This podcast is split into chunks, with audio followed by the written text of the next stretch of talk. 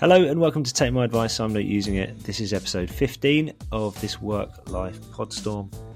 And today I'm going to be recalling an article I wrote on the 21st of August 2020.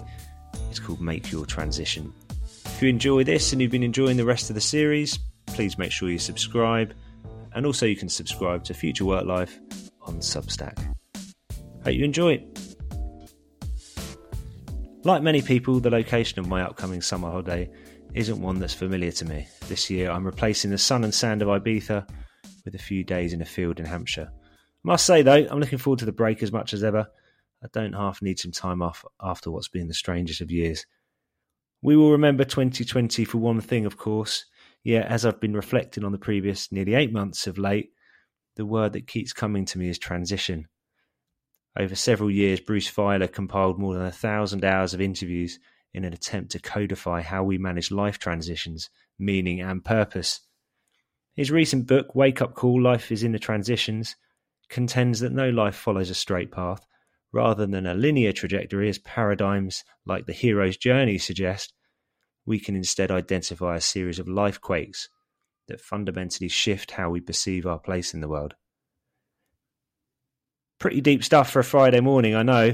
But let me give you some content with Feiler's own words about one of his favourite examples that emerged from his research, and I quote one of my favourite stories was a woman named Christy Moore who hated school when she was younger and grew up in Savannah, Georgia.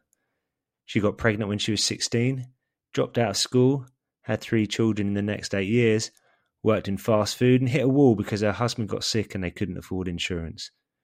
Come Monday, she takes a toddler to the local library. She's pregnant.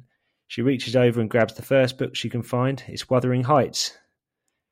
She has to read it twice to understand it and decide she's going back to school. She gets an undergraduate degree in health, then a master's degree, and then a PhD. She went from GED to PhD, and now she helps non traditional students get an education.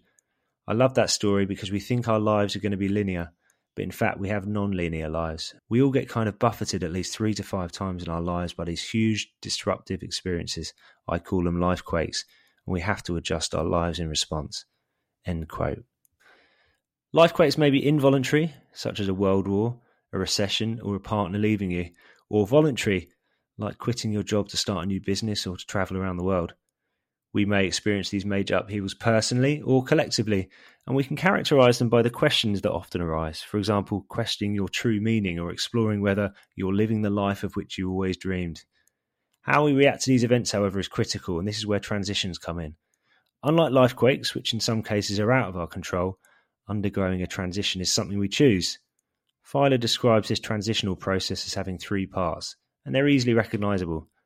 The long goodbye when we come to terms with leaving the old person behind, the messy middle in which we ditch some habits and acquire new ones, and the new beginning in which we redefine our story to reflect a new direction.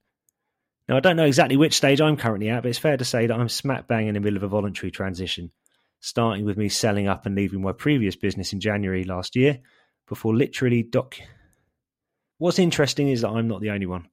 I may have started this process in January, but I've lost count of the number of people I've spoken to over the past few months who are asking themselves some existential questions.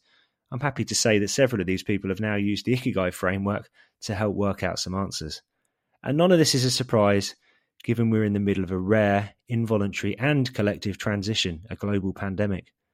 The natural reaction in these circumstances is, as discussed, to reconsider what's important and reassess whether we're on track to achieving it. A desire to move house is evidence of this.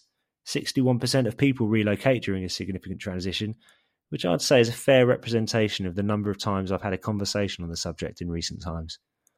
The good news is that transitions work. They're an opportunity to break bad habits and adopt new, more positive ones.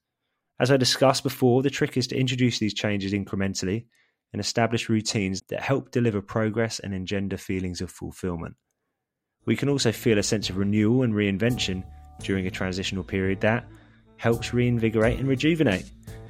I'll hopefully experience some of this over the coming weeks. Thanks for all your support. As ever, I appreciate the generous feedback. Thanks for listening, and I'll see you tomorrow.